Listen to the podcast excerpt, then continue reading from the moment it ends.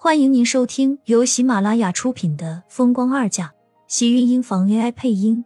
欢迎订阅，期待你的点评。第三百四十八集下，盛家后院的花墙下，盛子莲看着殷秀华脸上的红肿，还有眼中的眼泪，无奈的叹了口气，心疼道：“子谦过分了。”你受委屈了。说完，伸手想要擦掉他脸上的眼泪，却被殷秀华一把推开。现在你满意了吧？苏浅嫁给厉天晴，有了厉家给你撑腰，你以后又可以在盛子谦面前耀武扬威了。可是苏浅害死了我的女儿，我是不会就这么便宜了她。殷秀华说着，眼中的闪过的怨恨更深。双手抓紧手里的手帕，像是恨不能直接撕烂。你这是何苦？小美她都已经死了，你再这样，她也活不过来了。盛子莲叹了口气道：“想要劝她，可是殷秀华明显什么话都听不进去，而且情绪也太过激进。果然，他的话音刚落，殷秀华就已经怒了。盛广美的死，是他心中的疼。”每次提起来，他都感觉到刺骨寒意，愤恨丛生。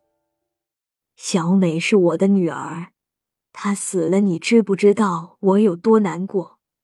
我不能放过那些害了我女儿的人。小美也是我的女儿。盛子连气道，吼完这才感觉到自己的失言，赶紧收敛了神色，压低了声音，耐下性子哄着他。厉天晴现在喜欢的是苏浅，而且就算是没有苏浅，他那样的身份一样可以娶别人。小美既然已经离开我们了，这种事情我们早晚就是要面对的。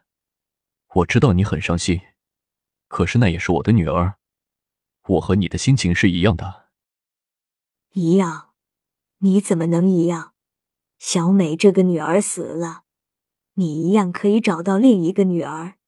你告诉我，你是不是在骗我？苏浅她不可能会是你的女儿。当年我明明看到那个孩子掉进山沟里，那么小的孩子是根本不可能活下来。殷秀华咄咄逼人，眼底的光芒杂显，像是要把盛子莲这个男人看透一样。她当年为了嫁进盛家，不得不把刚刚生下来的女儿交给了要好的姐妹抚养。成功嫁给盛子谦后，她又以收养的名义将自己的女儿接到自己身边。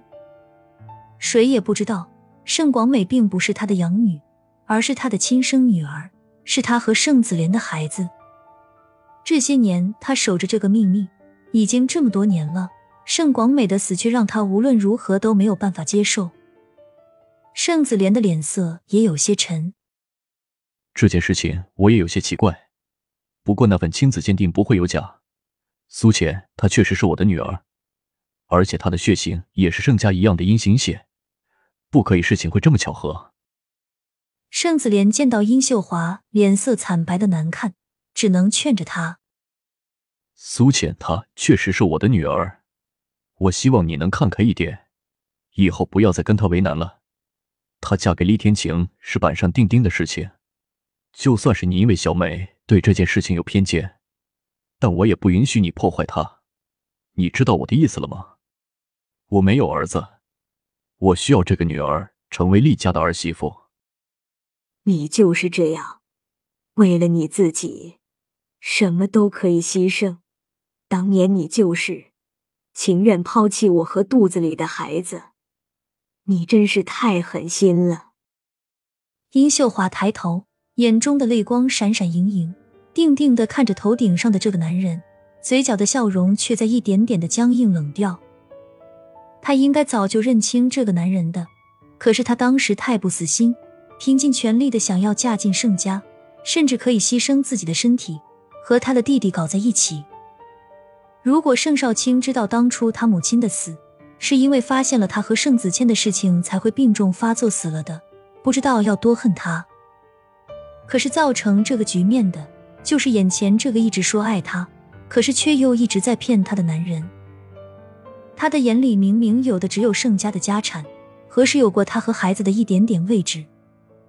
连自己的女儿都可以狠心抛弃利用的男人，他不应该对这个男人还抱有一丝希望。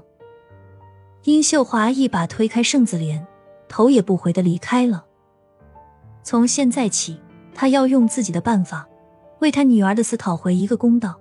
小美喜欢的男人，一辈子都是他的小美的。苏倩休想抢走。杨洋，这几天怎么了？是不是生病？那里不舒服？我让张医生过来给你看看。荣美君看到一直对着面前盘子发呆的苏浅，以为她是生病了，一脸担心的开口道。见他要去打电话叫医生，苏浅赶紧伸手拉住他，摇了摇头道：“妈，我没事，就是昨天晚上没有睡好而已，休息一会儿就好了。”苏浅感激荣美君对自己的关心和照顾。也感激老天爷，在他即将失去人生一份重要的感情时，又有一份母爱给他。荣美君转过身，拉住他的手，脸上满满都是心疼。真的没事吗？如果不舒服，一定要告诉妈。你要是有什么事情，妈会受不了的。妈，您忘记了，我以前也是个医生啊，有事情我肯定会照顾好自己的，您别担心。我真的就是昨天晚上没有睡好。苏浅拉着荣美君的手，一边安抚她说道：“荣美君明显还是不太放心，但是听他这么说，精神很好，便没有再说什么，只是微微叹了口气。你有心事一定要和妈妈说。妈以前没有照顾好你，但以后妈一定会拼尽全力让你幸福。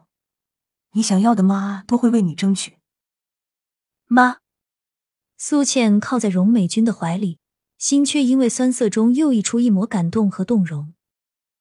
她眨了眨眼，让眼泪别从眼眶中落下来。亲们，本集精彩内容就到这里了，下集更精彩，记得关注、点赞、收藏三连哦！爱你。